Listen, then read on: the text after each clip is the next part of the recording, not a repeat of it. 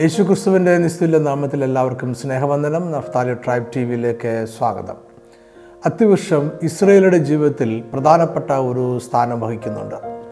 ഇസ്രയേലിലെ മലനിരകളിൽ ധാരാളമായ അത്തിവൃക്ഷത്തെ നമുക്ക് കാണാവുന്നതാണ്.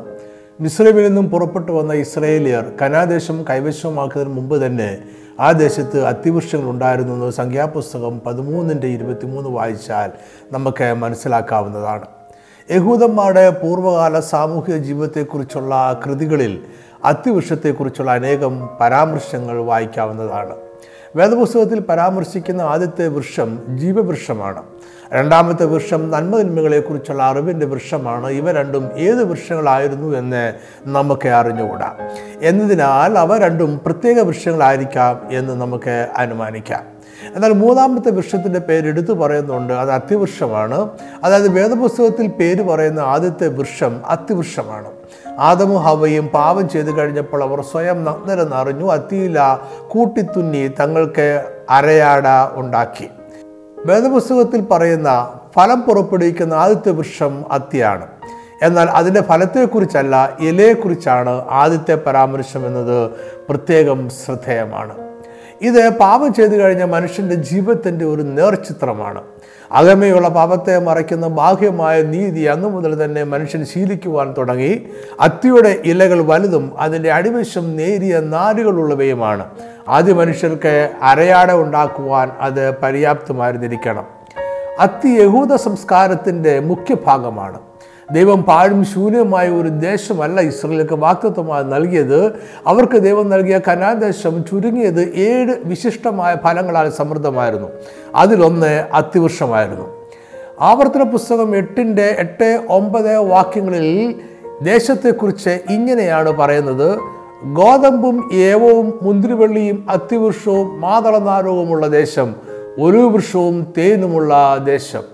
ഈ വാക്യത്തിൽ ഏഴ് ഫലങ്ങളെക്കുറിച്ച് പറയുന്നുണ്ട്. ഇവയെല്ലാം വാക്തത്വ ദേശത്ത് സുലഭമായിരിക്കുമെന്നാണ് നമ്മളിവിടെ വായിക്കുന്നത്. ഇതിൽ വീണ്ടും വീണ്ടും ഫലം നൽകുന്ന വൃക്ഷമാണ് അത്തി. അത് വീണ്ടും വീണ്ടും തളിർക്കുന്ന ഇസ്രയേലിന്റെ അടയാളമായി നിൽക്കുന്നു. ചില കാലങ്ങളിലെ തളർച്ചയും വീണ്ടും തളിർക്കുന്ന സമൃദ്ധിയും ഇസ്രയേലിന്റെ ചരിത്രമാണ്. അത്തിയും ഇസ്രയേലുമായി ബന്ധപ്പെട്ട മറ്റു ചില പരാമർശങ്ങളും വേദപുസ്തകത്തിലുണ്ട്. ഒന്നിനായക്കമാർ നാലിന്റെ ഇരുപത്തിയഞ്ച് മീഖ നാലിന്റെ നാല് സെക്കരിയാവ് മൂന്നിന്റെ പത്ത് എന്നീ വാക്യങ്ങളിൽ ആവർത്തിച്ചു വായിക്കുന്ന അവർ ഓരോരുത്തൻ താൻ താന്റെ മുദ്രവള്ളിയുടെ കീഴിലും അത്തിവൃക്ഷത്തിന്റെ കീഴിലും പാർക്കുമെന്ന വചനം ഇസ്രായേലിന്റെ സമാധാനത്തെയും സുരക്ഷിതത്വത്തെയും സൂചിപ്പിക്കുന്നു. എന്നാൽ അവർ ദൈവത്തെ വിട്ടു മാറിയാൽ അവരുടെ അത്തിവൃക്ഷങ്ങളെ മുന്തിരിവെളികളെ നശിപ്പിച്ച് ദേശം കാടാക്കും എന്നും ദൈവം അവർക്ക് മുന്നറിയിപ്പ് നൽകുന്നതായി യരമ്യ അഞ്ചിന്റെ പതിനേഴ് എട്ടിന്റെ പതിമൂന്ന് ഹോഷ്യ രണ്ടിന്റെ പന്ത്രണ്ട് ഹബക്കൂക്ക് മൂന്നിന്റെ പതിനേഴ് എന്നിവിടങ്ങളിൽ നമുക്ക് വായിക്കാവുന്നതാണ്.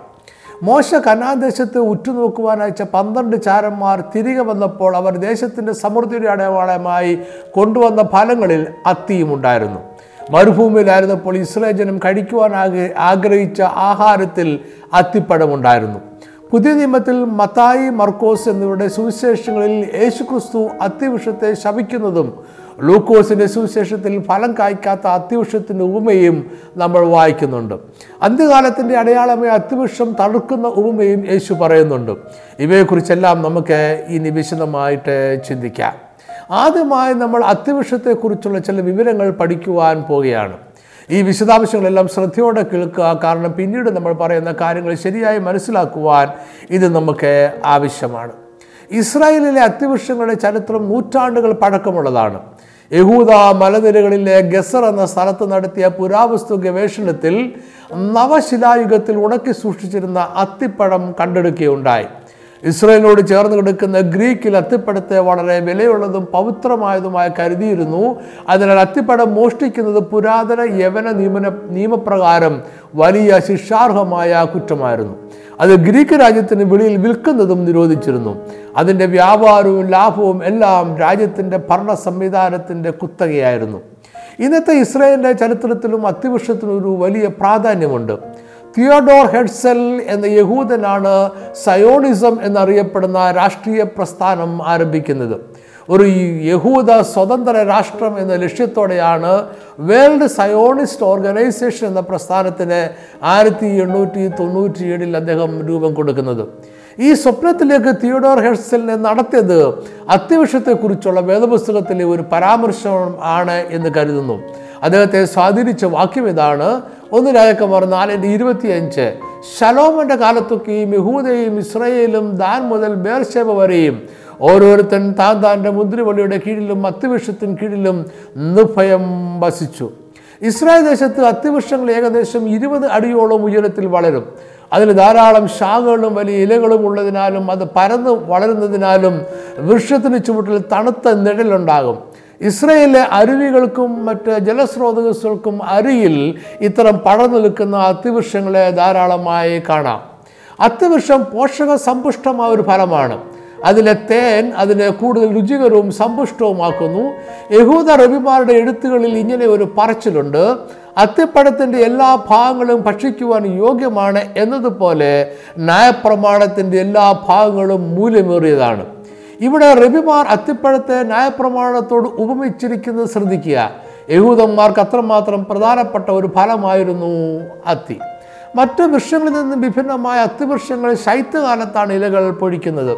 അത്തിവൃക്ഷം ഒരു വർഷം രണ്ട് പ്രാവശ്യം ഫലം കായ്ക്കുന്നു എന്ന് പറയാം. ആദ്യത്തേത് വേനൽക്കാലത്തും രണ്ടാമത്തേത് ശൈത്യകാലത്തുമാണ്. കഴിഞ്ഞ വർഷത്തെ ഫലങ്ങളിൽ പാകമാകാതിരുന്ന ഫലങ്ങളാണ് അടുത്ത വർഷം ആദ്യം കാണുന്ന പച്ച നിറത്തിലുള്ള ഫലങ്ങൾ. അതായത് ശൈത്യകാലത്ത് ഇലകൾ കൊഴിഞ്ഞു പോയാലും ശേഷിപ്പുള്ള ഫലങ്ങൾ അത്തിവൃക്ഷത്തിൽ അവശേഷിക്കും. ഇവ ഒരു രീതിയിൽ പറഞ്ഞാൽ അത്തിയുടെ പാകമാകാത്ത പൂക്കളാണ്. ഇവയാണ് അടുത്ത വർഷം ആദ്യത്തെ ഫലമായി വളരുന്നത്. ഇവ പൂക്കൾ ആയിരിക്കുമ്പോൾ ഭക്ഷിക്കുവാൻ യോഗ്യമല്ല. ഈ പൂക്കൾ അല്ലെങ്കിൽ പച്ച നിറത്തിലുള്ള ഫലങ്ങൾ വർഷത്തിന്റെ ആദ്യ നാളുകളിലും വസന്തകാലത്തിലും വളർന്ന് വേനൽക്കാലമാകുമ്പോഴേക്കും പാകമാകും. ഇവയാണ് ആദ്യത്തെ ഫലങ്ങൾ. അത്തിയുടെ ആദ്യ ഫലങ്ങൾ നമ്മുടെ ജൂൺ മാസത്തിലോ അതിനു മുമ്പോ പാകമാകും. ഈ ഫലങ്ങൾ വേനൽക്കാലത്തിന്റെ അവസാനമാകുമ്പോഴേക്കും രുചികരമല്ലാതെയായി മാറുവാനും അത് പൊട്ടിപ്പോകുവാനും സാധ്യതയുണ്ട് എന്ന് നമ്മൾ മനസ്സിലാക്കണം. അത്തിയിൽ ആദ്യത്തെ ഫലങ്ങൾ ഉള്ളപ്പോൾ തന്നെ പുതിയ ശിഖരങ്ങളും ഇലകളും പ്രത്യക്ഷപ്പെടുവാൻ തുടങ്ങും. അങ്ങനെ ഫലം ഇലകളാൽ മൂടിയിരിക്കുവാൻ സാധ്യതയുണ്ട്. അതിനാൽ വേനൽക്കാലത്ത് ഇലകൾ മാത്രമുള്ള ഫലമില്ലാത്ത അത്തിവൃക്ഷത്തെ കപടഭക്തിയുടെ ചിത്രമായി പറയാറുണ്ട്. പാകമായ ആദ്യ ഫലങ്ങൾ വളരെ രുചികരമാണ്. അത് അവർ അപ്പോൾ തന്നെ ഭക്ഷിക്കുന്നു എന്നാൽ ശൈത്യകാലത്തെ ഫലങ്ങൾ ഉടക്കി സൂക്ഷിക്കുകയാണ് പതിവ്. വസന്തകാലത്ത് പുതിയതായി ഉണ്ടായ പുതിയ ശിഖരങ്ങളിലാണ് ശരത്കാലമാകുമ്പോൾ പ്രധാന ഫലം ഫലമുണ്ടാകുന്നത്. അതായത് വൃക്ഷങ്ങൾ ഇലവൊടിയുന്ന കാലത്തുണ്ടാകുന്ന അത്തിപ്പഴങ്ങളാണ് അതിന്റെ പ്രധാന വിളവ്. അത്തിയിൽ പർപ്പിൾ നിറത്തിലുള്ള പഴങ്ങൾ ഉണ്ടാകുന്നത് കാണുമ്പോൾ വേനൽക്കാലം കഴിയാറായി എന്ന് അനുമാനിക്കാം. ഇത് സെപ്റ്റംബർ ഓഗസ്റ്റ് മാസത്തിൽ സംഭവിക്കുന്നു. അങ്ങനെ അത്തിപ്പഴങ്ങൾ ഉണ്ടാകുന്നത് യഹൂദന്മാരുടെ പുതിയ വർഷത്തിന്റെ അടയാളമായി മാറുന്നു. പുതിയ അത്തിപ്പഴം പുതിയ വർഷത്തിലെ അനുഗ്രഹങ്ങളുടെ അടയാളമാണ്. ഇങ്ങനെയാണ് അത്തിവൃക്ഷത്തിന്റെ ഫലങ്ങൾ ഉണ്ടാകുന്ന കാലം. ഈ വിവരങ്ങൾ മറക്കാതെ മനസ്സിൽ സൂക്ഷിക്കുക. ഇനിയുള്ള കാര്യങ്ങൾ മനസ്സിലാക്കുവാൻ നമുക്കിത് ആവശ്യമാണ്. അത്തിപ്പഴം ഉണ്ടാകുന്നതും യഹൂദന്മാരുടെ ഉത്സവങ്ങളും തമ്മിൽ ചില ബന്ധങ്ങളുണ്ട്. ആദ്യത്തെ ഫലമുണ്ടാകുന്ന സമയത്താണ് പെസക പെരുന്നാൾ ആചരിക്കുന്നത്. അപ്പോൾ അത്തിയുടെ ഇലകൾ പൂർണമായും വളർന്നിട്ടുണ്ടായിരിക്കുകയില്ല പ്രധാന വിളവെടുപ്പ് അവരുടെ കാഹള പെരുന്നാൾ പാപപരിഹാരയാഗ ദിവസം കൂടാരപ്പെരുന്നാൾ എന്നിവയോടെ ചേർന്ന് വരും. അങ്ങനെ വിവിധ തലങ്ങളിൽ അത്തിവർഷം ഇസ്രേ ജനതയുടെയും രാജ്യത്തിന്റെയും അടയാളമായി നിലനിൽക്കുന്നു. ഇനി നമുക്ക് ഇതിനെക്കുറിച്ച് കൂടുതൽ ചിന്തിക്കാം. വേദപുസ്തകത്തിൽ ഇസ്രയേലിന്റെ അടയാളമായ മൂന്ന് വൃക്ഷങ്ങളെക്കുറിച്ച് പറയുന്നുണ്ട്. അവ മുന്തിരി അത്തി ഒലുവ എന്നിവയാണ്. ഇവ മൂന്നും ഇസ്രായേൽ ദേശത്തിന്റെ ഫലസമൃദ്ധിയെ സൂചിപ്പിക്കുന്നു. മുന്തിരി ഇസ്രയേലിന്റെ ആത്മീയ ജീവിതത്തെയും അത്തിവൃക്ഷം ഇസ്രയേൽ എന്ന രാജ്യത്തെയും ഒരു വൃക്ഷം യഹൂദ മതത്തെയും സൂചിപ്പിക്കുന്നു. ഈ വൃക്ഷങ്ങൾ ഒരു രാത്രി കൊണ്ട് വളരുന്നവയല്ല. അവ വളർന്ന് ഫലമുണ്ടാകുവാൻ ദീർഘനാളത്തെ കരുതലും ക്രമീകരണവും പരിപോഷണവും ആവശ്യമാണ്. ഇവയുടെ വളർച്ചയും വിളവും അതിനെ പരിപാലിച്ച തോട്ടക്കാരന്റെ ശ്രദ്ധയെയും അർപ്പണ മനോഭാവത്തെയും കഠിനാധ്വാനത്തെയും കാണിക്കുന്നു. വേദപുസ്തകത്തിൽ എല്ലായിടത്തും ഈ വൃക്ഷങ്ങൾ ഇസ്രായേൽ ജനത്തിന്റെ സമൃദ്ധി ആരോഗ്യം സന്തുഷ്ടമായ ജീവിതം സംരക്ഷണം എന്നിവയുടെ അടയാളമാണ്. നമ്മൾ മുമ്പ് പറഞ്ഞതുപോലെ ഒന്ന് രാജാക്കന്മാർ നാലിന്റെ ഇരുപത്തിയഞ്ച് മീഖ നാലിന്റെ നാല് സെക്കരിയ മൂന്നിന്റെ പത്ത് എന്നീ വാക്യങ്ങളിൽ അവർ ഓരോരുത്തൻ താൻ താന്റെ മുദ്രകളുടെ കീഴിലും അത്തിവൃക്ഷത്തിന് കീഴിലും പാർക്കും എന്ന് നമ്മൾ ആവർത്തിച്ച് വായിക്കുന്നുണ്ട്. ഈ വാക്യം ഇസ്രായേലത്തിന്റെ പ്രവാസത്തിൽ നിന്നുള്ള മോചനത്തെ കാണിക്കുന്നു. പ്രവാസ ജീവിതം ഇസ്രായേൽ ജനതയുടെ ചരിത്രത്തിന്റെ ഭാഗമാണ്. അത് ദൈവം അവരുടെ അനുസരണക്കേട് നൽകുന്ന ശിക്ഷയായിട്ടാണ് പലയിടത്തും നമ്മൾ വായിക്കുന്നത്. അതിനാൽ തന്നെ ഓരോരുത്തരും താൻ തന്റെ മുദ്രവള്ളിയുടെ കീഴിലും അത്യവൃക്ഷത്തിന് കീഴിലും പാർക്കുമെന്നത് ഒരു മടങ്ങിവരവും സ്വാതന്ത്ര്യവും സമൃദ്ധിയും സുരക്ഷിതത്വവും കാണിക്കുന്നു. ഒപ്പം തന്നെ ക്രിസ്തുവിന്റെ ആയിരം ആണ്ട് വാഴ്ചയെക്കുറിച്ചുള്ള പ്രവചനമായും നമുക്ക് ഈ വാക്യത്തെ കാണാവുന്നതാണ്. മീക്കായും സെക്കരിയാവും ഈ അർത്ഥത്തിലാണ് ഈ വാക്യം പറഞ്ഞിരിക്കുന്നതെന്ന് ചിന്തിക്കുന്നതായിരിക്കും കൂടുതൽ ശരി. ഈ പ്രവാചകന്മാരുടെ വാക്കുകൾ വായിക്കുമ്പോൾ നമുക്ക് അത് ബോധ്യമാകും. മീക്ക നാലിന്റെ നാല് അവർ ഓരോരുത്തരും താൻ താന്റെ മുദ്രകളുടെ കീഴിലും അത്യവിഷത്തിന് കീഴിലും പാർക്കും. ആരും അവരെ ഭയപ്പെടുത്തുകയില്ല. സൈന്യങ്ങളുടെ ഹോവയുടെ വായ അത് അരളി ചെയ്യുന്നു. സെക്കരിയ മൂന്നിന്റെ പത്ത് അന്നാളിൽ നിങ്ങൾ ഓരോരുത്തൻ താൻ താന്റെ കൂട്ടുകാരനെ മുന്തിരിവള്ളിയുടെ കീഴിലേക്കും അത്യവിഷത്തിന് കീഴിലേക്കും ക്ഷണിക്കുമെന്ന് സൈന്യങ്ങളുടെ ഹോവയുടെ അരുളപ്പാട്. ഇത് കൂടാതെ ഇസ്രാചലത്തിന്റെ ശാരീരികവും ആത്മീയവുമായ ആരോഗ്യത്തെയും സൂചിപ്പിക്കുന്നു. രണ്ട് രാജാക്കന്മാർ ഇരുപതിന്റെ ഏഴ് യശയ മുപ്പത്തെട്ടിന്റെ ഇരുപത്തി ഒന്ന് എന്നീ വാക്യങ്ങളിൽ ഹിസ്കിയാവിന്റെ രോഗം സൗഖ്യമാകുവാൻ അത്തിപ്പഴക്കട്ട കൊണ്ടുവന്ന് പരുവിന്മേൽ പുരട്ടുന്നതിനെ കുറിച്ച് നമ്മൾ വായിക്കുന്നു. മർദ്ദം ഉപയോഗിച്ച് പരത്തിയ അത്തിപ്പഴത്തെക്കുറിച്ചാണ് അത്തിപ്പഴക്കട്ട എന്നിവിടെ പറയുന്നത്. ഇത് ശാരീരികവും ആത്മീയവുമായ സൗഖ്യത്തെ കാണിക്കുന്നു.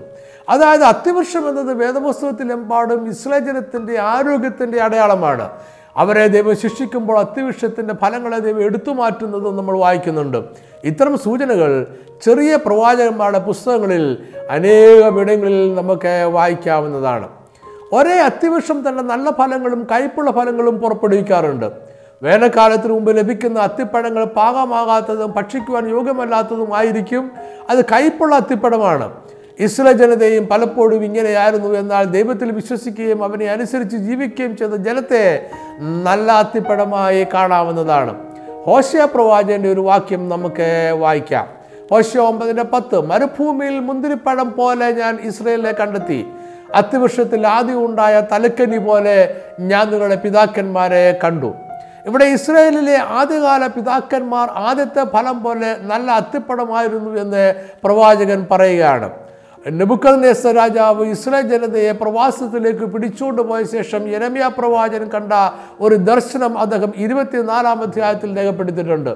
അത് ഇപ്രകാരമാണ് യഹോവ ദൈവം പ്രവാചകനെ രണ്ട് കൊട്ട അത്തിപ്പടം യഹോവയുടെ മന്ദിരത്തിന് മുമ്പിൽ വെച്ചിരിക്കുന്നത് കാണിച്ചു.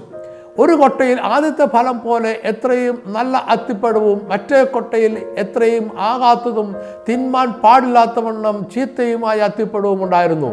ഇവിടെ കാണുന്ന നല്ലതും ചീത്തയുമായ അത്തിപ്പഴങ്ങൾ യഹൂദജനത്തെ കാണിക്കുന്നു. അവരിൽ ദൈവത്തെ പൂർണ ഹൃദയത്തോടെ സേവിക്കുന്നവർ നല്ല അത്തിപ്പഴമായും ദൈവത്തോട് മത്സരിക്കുന്നവർ ചീത്ത അത്തിപ്പഴമായും നമ്മളിവിടെ കാണുന്നു. പുതിയ നിയമത്തിലും അനേക ഇടങ്ങളിൽ അത്തിവൃക്ഷത്തെക്കുറിച്ചും അതിനെ ഇസ്രായേൽ ജനതയുടെയും രാജ്യത്തിന്റെയും അടയാളമായും പരാമർശിക്കുന്നത് നമുക്ക് വായിക്കാവുന്നതാണ്. ഇതിൽ ചില സംഭവങ്ങളെയും പരാമർശങ്ങളെയും നമുക്ക് വിശദമായിട്ട് പഠിക്കാം. യോഹനാന്റെ സുവിശേഷം ഒന്നാം അധ്യായത്തിൽ യേശു തന്റെ ശിഷ്യന്മാരെ ഓരോരുത്തരായി വിളിച്ച് ചേർക്കുന്നത് നമ്മൾ വായിക്കുന്നു. നാൽപ്പത്തി മൂന്നാം അധ്യായത്തിൽ യേശു ഗലീലയ്ക്ക് പുറപ്പെടുവാൻ ഭാവിച്ചപ്പോൾ ഫിലിപ്പോസിനെ കണ്ടു. എന്നെ അനുഗമിക്ക എന്ന് അവനോട് പറഞ്ഞു. പിന്നീട് ഫിലിപ്പോസ് നദനയലിനെ കണ്ടു. യേശുവിനെ കാണുവാൻ അവനെ ക്ഷണിച്ചു. നദനിയൽ തന്റെ അടുക്കൽ വരുന്നത് യേശു കണ്ടിട്ട് ഇതാ സാക്ഷാൽ ഇസ്രായേലിയൻ. ഇവരിൽ കപടമില്ല എന്നവനെ കുറിച്ച് പറഞ്ഞു. നദനിയൽ അവനോട് എന്നെ എവിടെ വെച്ച് അറിയുമെന്ന് ചോദിച്ചതിന് ഫിലിപ്പോസിനെ വിളിക്കും മുമ്പേ നീ അത്തിയുടെ ഇരിക്കുമ്പോൾ ഞാൻ നിന്നെ കണ്ടു എന്ന് യേശു ഉത്തരം പറഞ്ഞു.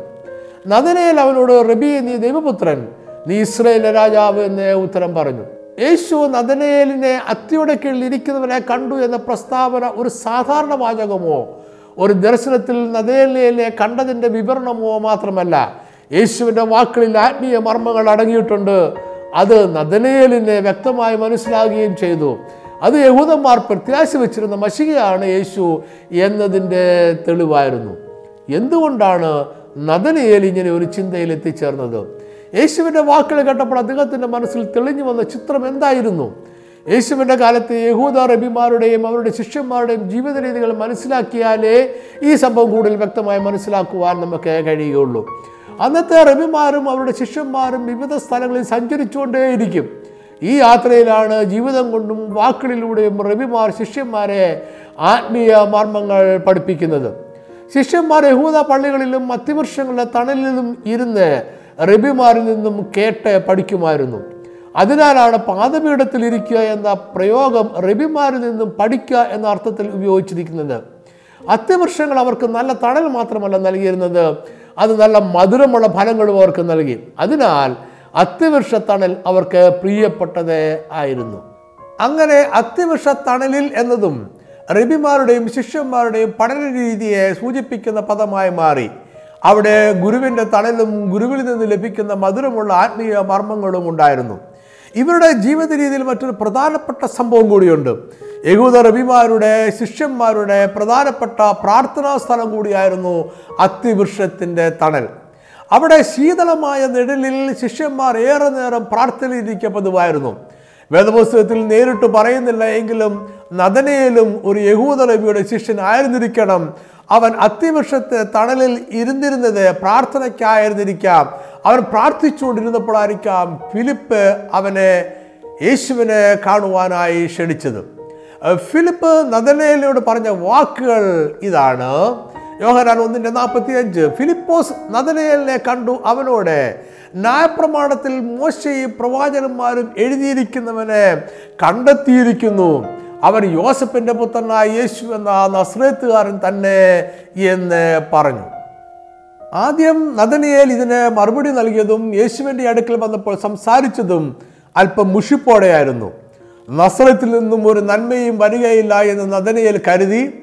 എന്നെ എവിടെ വെച്ച് അറിയുമെന്ന് യേശുവിനുള്ള നദനയലിന്റെ ചോദ്യത്തിൽ അല്പം നീരസം കാണാം. എന്നാൽ യേശുവിന്റെ മറുപടി അവന്റെ ധാരണകളെ മാറ്റിമറിച്ചു.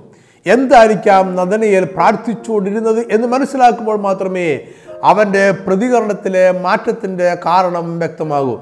യഹൂദ റബിമാരുടെ പഠിപ്പിക്കലനുസരിച്ച് ഒരു യഹൂദൻ മഷികയുടെ വരവനായി പ്രത്യാശയോടെ പ്രാർത്ഥിക്കുന്നില്ല എങ്കിൽ അവന്റെ പ്രാർത്ഥനകളൊന്നും യഥാർത്ഥ പ്രാർത്ഥനയാകുന്നില്ല. യേശുവിന്റെ കാലത്ത് പ്രബലമായിരുന്ന പരീശന്മാർ മഷികട വരവിനായി തങ്ങളെ തന്നെ ഒരുക്കണമെന്ന് വിശ്വസിച്ചിരുന്നവരാണ്. യോഗനസ്നാപൻ അംഗമായിരുന്ന എസ് എസ് എന്ന സന്യാസി സമൂഹം പരീശന്മാരെക്കാൾ കൂടുതൽ കാർക്കശ്യത്തോടെ ന്യായപ്രമാണങ്ങൾ അനുസരിച്ച് ജീവിക്കുകയും പ്രാർത്ഥനയിലും ഉപാസത്തിലും തങ്ങളെ തന്നെ സമർപ്പിച്ചവരുമായിരുന്നു. ഇവരെല്ലാം ദൈവജനത്തിലേക്കും അതനുസരിച്ചുള്ള ജീവിതത്തിലേക്കും തിരികെ പോകണമെന്ന് പഠിപ്പിച്ചിരുന്നു. മഷികയുടെ വരവിനെക്കുറിച്ചുള്ള പ്രത്യാശ ഇവർ സജീവമാക്കി. അതായത് നദനേൽ ഒരു യഹൂദനബിയുടെ ശിഷ്യനായിരുന്നിരിക്കാം. അവൻ അത്തിവൃക്ഷത്തിന് തണലിൽ പ്രാർത്ഥനയിലായിരുന്നു. അവൻ മഷികയുടെ വരവിനായി പ്രത്യാശയോടെ വിശ്വാസത്തോടെ പ്രാർത്ഥിച്ചുകൊണ്ടിരുന്നു. അപ്പോഴാണ് ഫിലിപ്പ് ചെന്ന് പറഞ്ഞത് ന്യായപ്രമാണത്തിൽ മോശയും പ്രവാചകന്മാരും എഴുതിയിരിക്കുന്നവനെ കണ്ടെത്തിയിരിക്കുന്നു. യേശു അവനോട് നീ അത്തിയുടെ കീഴിലിരിക്കുമ്പോൾ ഞാൻ നിന്നെ കണ്ടു എന്ന് പറഞ്ഞപ്പോൾ നദനയിൽ പ്രാർത്ഥനയിലായിരുന്നുവെന്നും അവൻ മഷികയുടെ വരവനായി പ്രാർത്ഥിക്കുമായിരുന്നുവെന്നും ഇപ്പോൾ അതിന് നിവൃത്തിയായി എന്നുമാണ് യേശു പറഞ്ഞത്. ഇതുകൊണ്ടാണ് നദനയിലെ കുറിച്ച് ഇതാ സാക്ഷാൽ ഇസ്രായേലിയൻ ഇവനിൽ കപടമില്ല എന്ന് യേശു പറഞ്ഞത്. ഈ മർമ്മം വേഗത്തിൽ ഗ്രഹിക്കുവാൻ നദനയിലിന് കഴിഞ്ഞു. അവൻ ഉടൻ തന്നെ യേശുവിനെ മഷിയായി സ്വീകരിച്ചു. നദനയിൽ യേശുവിനോട് റബി നീ ദൈവപുത്രൻ. നീ ഇസ്ലേന്റെ രാജാവ് എന്ന് ഉത്തരം പറഞ്ഞു. ഇനി നമുക്ക് യേശു പറഞ്ഞ ഫലമില്ലാത്ത അത്യവൃക്ഷത്തിന്റെ ഉപമയിലേക്ക് ശ്രദ്ധ തിരിക്കാം. ലൂക്കോസിന് ശേഷം പതിമൂന്നാം അധ്യായം ആറ് മുതൽ ഒമ്പത് വരെ വാക്യങ്ങളിൽ നമുക്ക് ഈ ഉപമ വായിക്കാവുന്നതാണ്. ഈ ഉപമയിൽ ദൈവജനത്തോട് മത്സരിക്കുന്ന യഹൂദന്മാരെയും യേശുക്രിസ്തു എന്ന മഷികയെ സ്വീകരിക്കുന്ന സാധ്യതയുള്ള യഹൂദന്മാരെയും നമുക്ക് കാണാവുന്നതാണ്. ഉപമ ഇങ്ങനെയാണ് ഒരുത്തന് തന്റെ മുന്തിരിത്തോട്ടത്തിൽ നട്ടിരുന്ന ഒരു അത്തിവൃക്ഷമുണ്ടായിരുന്നു അവനതിൽ ഫലം തിരഞ്ഞു വന്നു കണ്ടില്ല താനും. അവൻ തോട്ടക്കാരനോട് ഞാനിപ്പോൾ മൂന്ന് സംവത്സരമായി അത്തിയിൽ ഫലം തെളിഞ്ഞു വരുന്നു കാണുന്നില്ല താനും. അതിനെ വെട്ടിക്കളക അത് നിലത്തെ നിഷ്ഫലമാക്കുന്നത് എന്തിന്? എന്ന് പറഞ്ഞു.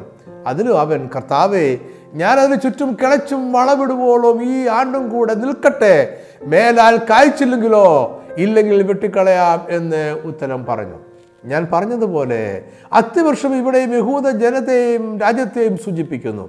അത്തിവൃക്ഷം നട്ടിരുന്നത് മുന്തിരിത്തോട്ടത്തിലായിരുന്നു. അതായത് വിശാലമായ കനാന്യ ദേശത്ത് ദൈവം ഇസ്രയേലിനെ നട്ടു. ദേശത്തിന്റെയും അത്തിയുടെയും യജമാനൻ ദൈവമാണ് അവൻ ഇസ്രയേലിൽ നിന്നും നല്ല ഫലം പ്രതീക്ഷിച്ചു പക്ഷേ ലഭിച്ചില്ല. അതിനാൽ അതിനെ വെട്ടിക്കളയുവാൻ ദൈവം തീരുമാനിക്കുന്നു. അത്തിയെ വെട്ടിക്കളയുക എന്നാൽ ഇസ്രയേലിനെ വാക്തത്വ ദേശത്തു നിന്നും മാറ്റിക്കളയുക എന്നതാണ്.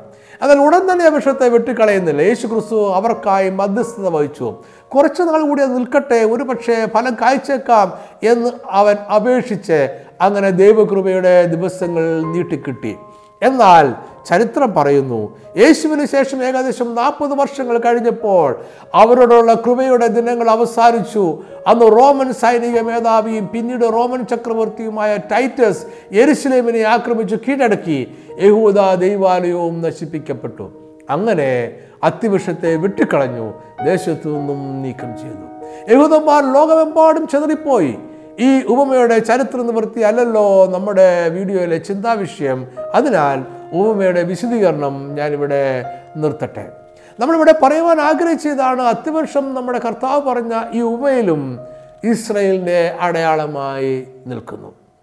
യേശു അത്യവർഷത്തെ ശമിക്കുന്ന സംഭവം മത്തായി ഇരുപത്തി ഒന്നിന്റെ പതിനെട്ട് മുതൽ ഇരുപത്തിരണ്ട് വരെയും മർക്കോസ് പതിനൊന്നിന്റെ പന്ത്രണ്ട് മുതൽ പതിനാല് വരെയുമുള്ള വേദഭാഗങ്ങളിൽ നമ്മൾ വായിക്കുന്നുണ്ട്. ഈ രണ്ട് സുവിശേഷങ്ങളിൽ മാത്രമേ നമ്മൾ ഈ സംഭവം രേഖപ്പെടുത്തിയതായി കാണുന്നുള്ളൂ. ഇവരുടെ വിവരണങ്ങളിൽ ചെറിയ വ്യത്യാസങ്ങളും ഉണ്ട്. യേശുക്രിസ്തുവിന്റെ എരുസലേമിലേക്കുള്ള പ്രവേശനത്തിന്റെ പിറ്റേ ദിവസം രാവിലെ അവൻ ബദാനി എന്ന സ്ഥലത്തു നിന്നും നഗരത്തിലേക്ക് പോവുകയായിരുന്നു അപ്പോൾ അവന് വിശന്നു. വഴിയരികെ ഒരു അത്തിവൃക്ഷം കണ്ടു. അതിൽ ഫലം പ്രതീക്ഷിച്ച് യേശു അതിന്റെ അടുക്കൽ ചെന്നു. എന്നാൽ അതിൽ ഇലയല്ലാതെ ഫലമൊന്നും കണ്ടില്ല. അപ്പോൾ ഇനി നിന്നിൽ ഒരു നാളും ഫലമുണ്ടാകാതെ പോട്ടെ എന്ന് യേശു പറഞ്ഞു അതിനെ ശപിച്ചു. മത്തായി പറയുന്നതനുസരിച്ച് ക്ഷണത്തിൽ അത്തി ഉണങ്ങിപ്പോയി. എന്നാൽ മർക്കോസ് അല്പം വ്യത്യസ്തമായി പറയുന്നുണ്ട് പിറ്റേ ദിവസം രാവിലെ യേശു ശിഷ്യന്മാരും വീണ്ടും ആ വഴി പോയപ്പോൾ അത്തിവൃക്ഷം വേരോടെ ഉണങ്ങിപ്പോയത് അവർ കണ്ടു എന്നാണ് മർക്കോസ് രേഖപ്പെടുത്തിയിരിക്കുന്നത്. അത്തി ഉണങ്ങിപ്പോയ സമയം നമുക്കിവിടെ പ്രധാനമല്ല. ഈ ഭൂമിയിലെ അത്തിവൃക്ഷം ഇസ്രായേൽ ജനതയെയും രാജ്യത്തെയും കാണിക്കുന്നു എന്നതാണ് പ്രധാന വസ്തുത. അത്തിവൃക്ഷത്തെ ഇസ്രായേലിന്റെ ഒരു അടയാളമായി കാണുന്ന പതിവ് പഴയ നിയമത്തിൽ നിന്നുമുള്ള തുടർച്ചയാണ്. ഇസ്രയേൽ അവരുടെ വാക്തത്വ മഷികയെ തിരിച്ചറിയുന്നതിലും അംഗീകരിച്ച് സ്വീകരിക്കുന്നതിലും പരാജയപ്പെട്ടതിനാൽ അവർ ശപിക്കപ്പെട്ടിരിക്കുന്നു എന്നതാണ് സന്ദേശം. അത്തിവൃക്ഷം ഉണങ്ങിപ്പോയതുപോലെ ഇസ്രയേലും ഉണങ്ങിപ്പോകും. ദൈവത്തോളം ഇസ്രായേൽ ജനത്തിന്റെ മത്സര മനോഭാവം ഈ സംഭവത്തിന്റെ വിവരണത്തിൽ പ്രകടമാണ്. ഇവിടെ മർക്കോസ് എടുത്ത് പറയുന്ന ഒരു കാര്യമുണ്ട്. യേശു അത്തിപ്പടം അന്വേഷിച്ച് ചെന്ന സമയം അത്തിപ്പഴത്തിന്റെ കാലമല്ലാഞ്ഞു. ഇവിടെ ഒരു യുക്തിസഹജമായ ചോദ്യം ഉയരുന്നുണ്ട്. അത് അത്തിപ്പഴത്തിന്റെ കാലമല്ലായിരുന്നു എങ്കിൽ അത്തിപ്പഴം ഇല്ലാതിരുന്നതിന് യേശു എന്തിനാണ് വിഷത്തെ ശപിച്ചത്? അത്തിപ്പഴം ഉണ്ടാകുന്ന കാലങ്ങളെക്കുറിച്ച് ഈ സന്ദേശത്തിന്റെ തുടക്കത്തിൽ നമ്മൾ വിവരിച്ച കാര്യങ്ങൾ ഈ ചോദ്യത്തിനുള്ള ഉത്തരമാണ്. എങ്കിലും വേഗത്തിൽ മനസ്സിലാക്കാൻ വേണ്ടി ഞാനിവിടെ അത്യാവശ്യമുള്ളത് മാത്രം ആവർത്തിച്ച് പറയാം. അത്തിപ്പഴത്തിന്റെ ആദ്യത്തെ ഫലം വസന്തകാലത്ത് പുതിയ ഇലകളും ശാഖകളും ഉണ്ടാകുന്നതിന് മുമ്പ് തന്നെ പ്രത്യക്ഷപ്പെടും. ഇവ വേനൽക്കാലത്തും വളർന്ന് ജൂൺ മാസത്തിലോ അതിനു മുമ്പോ പാകമാകും. എന്നാൽ വസന്തകാലത്ത് പുതിയ ശിഖരങ്ങളും ഇലകളും ഉണ്ടാകുകയും ചെയ്യും. അതിനാൽ അത്തിപ്പഴങ്ങൾ ഇലകളാൽ മൂടിയിരിക്കും. ദൂരെ നിന്നും നോക്കിയാൽ ഫലങ്ങൾ കാണുവാൻ കഴിയുകയും ഇല്ല. വസന്തകാലത്തും അതിനുശേഷമുള്ള വേനൽക്കാലത്തും അത്തിയിൽ ഇലകൾ ഉള്ളപ്പോൾ തന്നെ ആദ്യത്തെ ഫലങ്ങളും അതിലുണ്ടായിരിക്കുമെന്ന് പ്രതീക്ഷിക്കുക സ്വാഭാവികം മാത്രമാണ്. യേശു അതാണ് പ്രതീക്ഷിച്ചത്. നിർഭാഗ്യവശാൽ അത്തിയിൽ ഫലങ്ങളില്ലായിരുന്നു. അതിനാൽ യേശു അതിനെ ശപിച്ചു. മറ്റൊരു കാര്യം കൂടി നമ്മളിവിടെ മനസ്സിലാക്കണം. അത്തിവൃക്ഷം ഒരു വർഷത്തിൽ രണ്ട് പ്രാവശ്യം ഫലം പുറപ്പെടുവിക്കും. രണ്ടാമത്തെ ഫലം ഉണ്ടാകുന്നത് ശരത്കാലമായ ആഗസ്റ്റ് മാസത്തിലാണ്. ഈ ഫലങ്ങളെയാണ് അത്തിയുടെ മുഖ്യ വിളവായി കാണുന്നതും. അതായത് യേശു അത്തിവൃക്ഷത്തിന്റെ അടുക്കൽ ചെന്ന കാലം അത്തിവൃക്ഷത്തിന്റെ പ്രധാന വിളവിന്റെ കാലമായിരുന്നില്ല യേശുവിന് അത്തിഫലം പുറപ്പെടുവിക്കുന്ന രീതി നല്ലതുപോലെ അറിയാമായിരുന്നു. യേശു അടുക്കൽ ചെന്ന സമയം അത്തിയിൽ ആദ്യത്തെ ഫലം കാണേണ്ടുന്ന സമയമായിരുന്നു. അത് കഴിഞ്ഞ വർഷത്തെ ഫലങ്ങളുടെ ശേഷിപ്പ് ആയിരിക്കും. എങ്കിലും പാകമായാൽ വളരെ രുചികരമായിരുന്നു. എന്നാൽ ഇവിടെ പറയുന്ന അത്യവൃക്ഷം ഇലകളാൽ സമൃദ്ധമായിരുന്നു എന്നതല്ലാതെ അതിൽ ഫലം ഒന്നുപോലും ഇല്ലാതെ പോയി. ഇത് വഞ്ചനാത്മകവും പ്രകടനപരവുമായ സ്വഭാവം ആണ്. ഈ സംഭവത്തിന് മാർമികാർത്ഥം വളരെ ലളിതമാണ്. അത്തിവൃക്ഷം ഇസ്രജനത്തെയാണ് സൂചിപ്പിക്കുന്നത്. അവർക്ക് ആത്മീയതയുടെ ബാഹ്യ ലക്ഷണങ്ങളെല്ലാം ഉണ്ട് എങ്കിലും ഫലം പുറപ്പെടുവിക്കുന്നില്ല. അവരുടെ ബാഹ്യ പ്രകടനം വഞ്ചനയും കപടഭക്തിയുമാണ്. മതപരമായ ചടങ്ങുകളും ആചാരങ്ങളും ചട്ടങ്ങളും പ്രവൃത്തികളും എല്ലാം ബാഹ്യ പ്രകടനങ്ങൾ മാത്രമായിരുന്നു. അതിനാൽ യേശു അവരെ ശപിക്കുകയാണ്. ഈ സംഭവം പ്രവചനാത്മകവുമാണ്. നമ്മൾ മുമ്പ് പറഞ്ഞതുപോലെ എ ഡി എഴുപതിൽ റോമൻ സൈന്യാധിപനായിരുന്ന ടൈറ്റസ് എരുസലേമിനെ ആക്രമിച്ച് കീഴടക്കി ദേവാലയത്തെയും തകർത്തു കളഞ്ഞു. യഹൂദന്മാർ ലോകത്തിന്റെ വിവിധ രാജ്യങ്ങളിലേക്ക് പാലായനം ചെയ്തു. അങ്ങനെ അത്തിവൃക്ഷം ഉണങ്ങിപ്പോയി. എന്നാൽ ഇത് എന്നേക്കും വല്ല ഉണക്കല്ല എന്നും അത്തിവൃക്ഷം വീണ്ടും തളർക്കുമെന്നും യേശു പിന്നീട് പ്രവചിച്ചു. ഇനി നമുക്ക് അതിനെക്കുറിച്ച് ചിന്തിക്കാം. യേശുക്രിസ്തു പറഞ്ഞ തളിർക്കുന്ന അത്തിവൃക്ഷത്തിന്റെ ഉപമ മത്തായി ഇരുപത്തിനാല് മുപ്പത്തിരണ്ട് മുതൽ മുപ്പത്തി അഞ്ച് വരെയുള്ള വാക്യങ്ങളിലും മർക്കോസ് പതിമൂന്നിന്റെ ഇരുപത്തി എട്ട് മുതൽ മുപ്പത്തി ഒന്ന് വരെയുള്ള വാക്യങ്ങളിലും ലൂക്കോസ് ഇരുപത്തി ഒന്നിന്റെ ഇരുപത്തി ഒമ്പത് മുതൽ മുപ്പത്തി മൂന്ന് വരെയുള്ള വാക്യങ്ങളിലും രേഖപ്പെടുത്തിയിട്ടുണ്ട്. വളരെ ചെറിയ ഒരു ഉപമയാണ് ഇത് എങ്കിലും ദൈവരാജ്യത്തിന്റെ പുനഃസ്ഥാപനത്തെക്കുറിച്ചുള്ള പ്രധാനപ്പെട്ട ഒരു മർമ്മം ഇതിൽ അടങ്ങിയിട്ടുണ്ട്. യേശുക്രിസ്തുവിന്റെ കഷ്ടാനുഭവ ആഴ്ചയിൽ ചൊവ്വാഴ്ച വൈകുന്നേരം അവൻ ഒലിവുമലയിൽ ഇരിക്കുമ്പോൾ ശിഷ്യന്മാർ അടുക്ക ചെല്ലുന്ന മൂന്ന് ചോദ്യങ്ങൾ ഒരുമിച്ച് ചോദിച്ചു. ചോദ്യങ്ങൾ ഇവയായിരുന്നു എരിശിലേം ദൈവാലയത്തിന്റെ തകർച്ച എപ്പോൾ സംഭവിക്കും? നിന്റെ രണ്ടാമത്തെ വരവിന് അടയാളം എന്താണ്? ഈ ലോകത്തിന്റെ അവസാനത്തിന്റെ അടയാളം എന്താണ്? ഈ മൂന്ന് ചോദ്യങ്ങൾക്ക് ഒരുമിച്ചാണ് യേശു ഉത്തരം നൽകിയതും അങ്ങനെ ചെയ്യുന്നത് ഒരു പ്രവാചക ശൈലി ആയിരുന്നു. ഈ ഉത്തരങ്ങളിൽ അവന്റെ വരവിന്റെ അടയാളങ്ങളായ പല സംഭവങ്ങളെക്കുറിച്ചും യേശു പറയുകയുണ്ടായി. അവയിൽ ചിലത് ലോകത്തിലും ചിലത് ക്രൈസ്തവ സഭയിലും മറ്റു ചിലത് ഇസ്രായേലിലും ആകാശത്തും സംഭവിക്കേണ്ടത് ആണ്. അവൻ യുദ്ധങ്ങൾ ക്ഷാമം ഭൂകമ്പം ആഭ്യന്തര കലാപങ്ങൾ നിയമരാഹിത്യം പ്രതികൂലമായ കാലാവസ്ഥ ക്രൈസ്തവ വിശ്വാസത്തിനെതിരെയുള്ള പീഡനങ്ങൾ എന്നിവയെക്കുറിച്ചെല്ലാം പ്രവചിച്ച് പറഞ്ഞു. ജ്യോതിർഗോളങ്ങളിലും ആകാശങ്ങളിലും സംഭവിക്കുവാനിരിക്കുന്ന മാറ്റങ്ങളെക്കുറിച്ചും അടയാളങ്ങളെക്കുറിച്ചും അവൻ മുന്നറിയിപ്പ് നൽകി.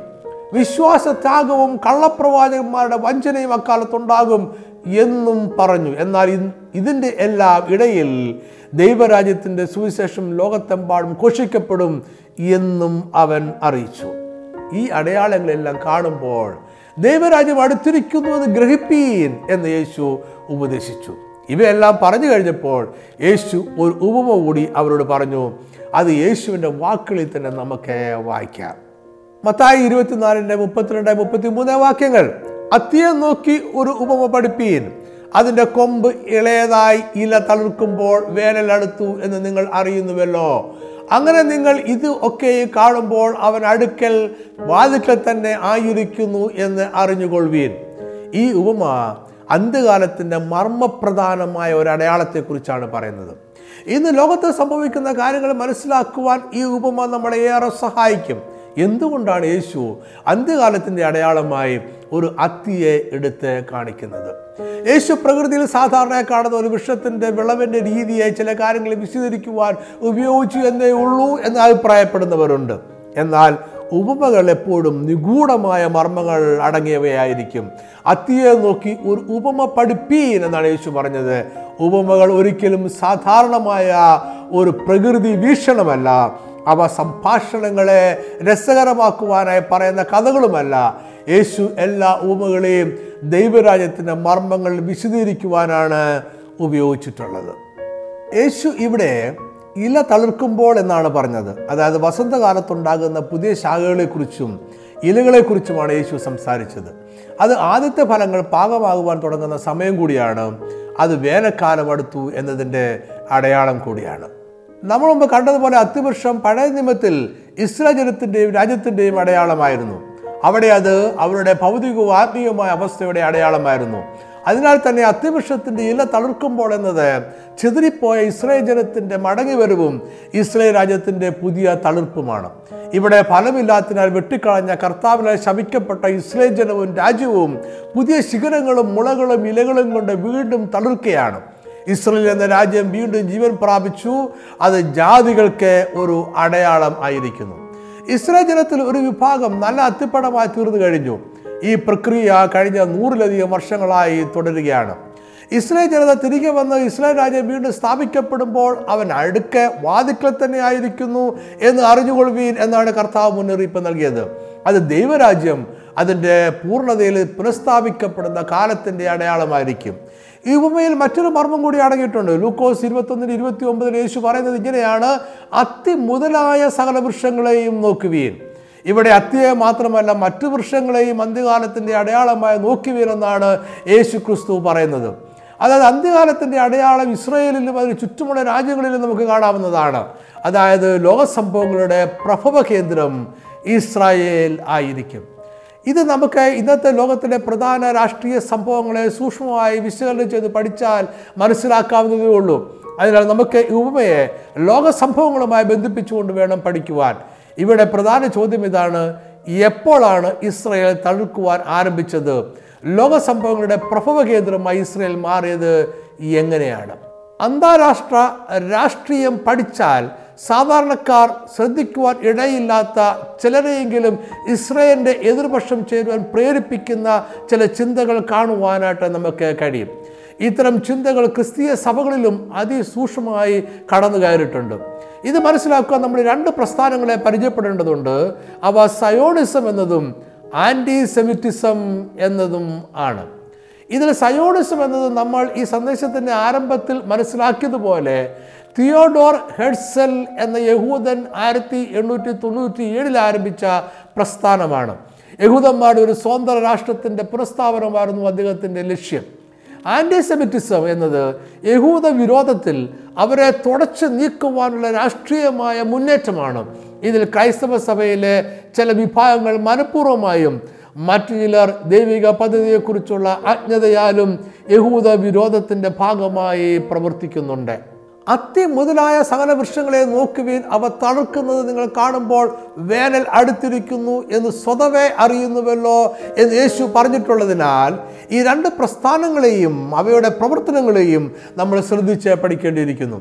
അതായത് സയോണിസവും ഇസ്രയേലും മാത്രമല്ല ആന്റിസെമിറ്റിസവും യഹൂദ വിരോധവും തളർക്കും. ഇവ രണ്ടും അന്ത്യകാലത്തിന്റെ ലക്ഷണങ്ങൾ ആയിരിക്കും. ഒരു വീഡിയോയിൽ നമുക്ക് എല്ലാ കാര്യങ്ങളും വിശദീകരിക്കുവാൻ സമയപരിമിതി ഉണ്ട്. എങ്കിലും ഈ രണ്ട് പ്രസ്ഥാനങ്ങളെക്കുറിച്ച് അല്പം ചില കാര്യങ്ങൾ മനസ്സിലാക്കുവാൻ നമുക്ക് ശ്രമിക്കാം. സയോണിസം എന്ന പ്രസ്ഥാനത്തെക്കുറിച്ച് നമ്മൾ മുകളിൽ പറഞ്ഞു കഴിഞ്ഞല്ലോ. വാക്തത്വ ദേശത്തേക്ക് തിരികെ പോയി അവിടെ അവർക്കായി ഒരു സ്വതന്ത്ര രാജ്യം സ്ഥാപിക്കുക എന്നത് എല്ലാ യഹൂദന്റെയും വലിയ സ്വപ്നമാണ്. ഈ പുനഃസ്ഥാപനത്തിന് മൂന്ന് ഭാഗങ്ങളുണ്ട്. അവ മതപരം സാമ്പത്തികം രാഷ്ട്രീയം എന്നിവയാണ്. യഹോവയായ ദൈവത്തിലുള്ള വിശ്വാസത്തിന്റെ പുതുക്കം പഴയ നിയമ ന്യായപ്രമാണങ്ങളിലേക്കുള്ള മടങ്ങിപ്പോക്ക് പ്രവചനങ്ങളുടെ നിവൃത്തി എരിശ്ലേമിൽ ദൈവാലയത്തിന്റെ പുനർനിർമ്മാണവും ആരാധനയുടെ പുനഃസ്ഥാപനവും എന്നിവയാണ് മതപരമായ ഭാഗം. അന്യരാജ്യങ്ങളിൽ അവർ അനുഭവിക്കുന്ന അടിമത്തത്തിൽ നിന്നും വിവേചനത്തിൽ നിന്നും കഷ്ടതയിൽ നിന്നുമുള്ള മോചനമാണ് സാമ്പത്തിക ഭാഗം. യഹൂദ വർഗത്തിന്റെ മധുരിക്കുന്ന ഓർമ്മകളുമായ വാക്തത്വ ദേശത്ത് സമൃദ്ധിയോടെയും സമാധാനത്തോടെയും ജീവിക്കുക എന്നതാണ് അവരുടെ സ്വപ്നം. യഹൂദ ജനതയ്ക്ക് അവരുടെ വീണ്ടെടുപ്പിനായും പുനഃസ്ഥാപനത്തിനായും യഹോവയ ദൈവം വാക്തത്വം ചെയ്ത മഷികയുടെ വരവും മഷിക പുനഃസ്ഥാപിക്കുന്ന നിത്യമായ രാജ്യവും ശത്രുക്കളുടെ മേലുള്ള എന്നേക്കുമായ ജയവുമാണ് അവരുടെ സ്വപ്നത്തിന്റെ രാഷ്ട്രീയ ഭാഗം. ആന്റിസെമിറ്റിസം എന്നത് യഹൂദ വിരോധമാണ്. അത് യഹൂദരെ മറ്റു രാജ്യങ്ങളിൽ നിന്നും നീക്കിക്കളയുക എന്ന ലക്ഷ്യമാണ്. യഹൂദന്മാരുടെ ജനസംഖ്യ വർദ്ധിച്ചു വരുന്നത് അവർ ഇപ്പോൾ ആയിരിക്കുന്ന രാജ്യങ്ങൾക്ക് ഒരു ഭീഷണിയാകുമെന്ന് ഈ ചിന്താഗതിക്കാർ വാദിക്കുന്നു. അതിനാൽ അവരെ ഓടിച്ചു കളയുകയോ നശിപ്പിക്കുകയോ വേണം. ഇത് മിശ്രൈമി അടിമത്തത്തിന്റെ പുതിയ രൂപമാണ്.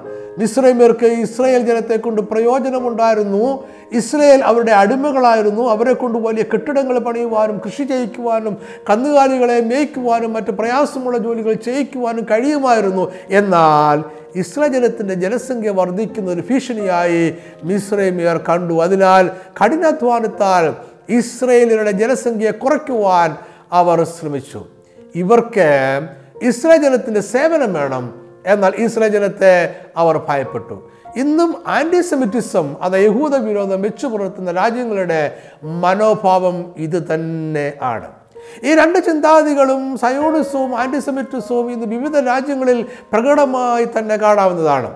ഈ ചിന്തകളുടെ അടിസ്ഥാനത്തിൽ രാജ്യങ്ങൾ പുതിയ കൂട്ടുകെട്ടുണ്ടാക്കുന്നതും കാണാം. എന്നാൽ ആന്റിസെമിറ്റിസം വെച്ചു പുലർത്തുന്ന രാജ്യങ്ങൾക്കിടയിൽ തന്നെ ആ കൂട്ടായ്മയുടെ നേതൃത്വത്തിനായുള്ള മത്സരവും അന്തർലീനമായി നമുക്ക് ദർശിക്കാവുന്നതാണ്.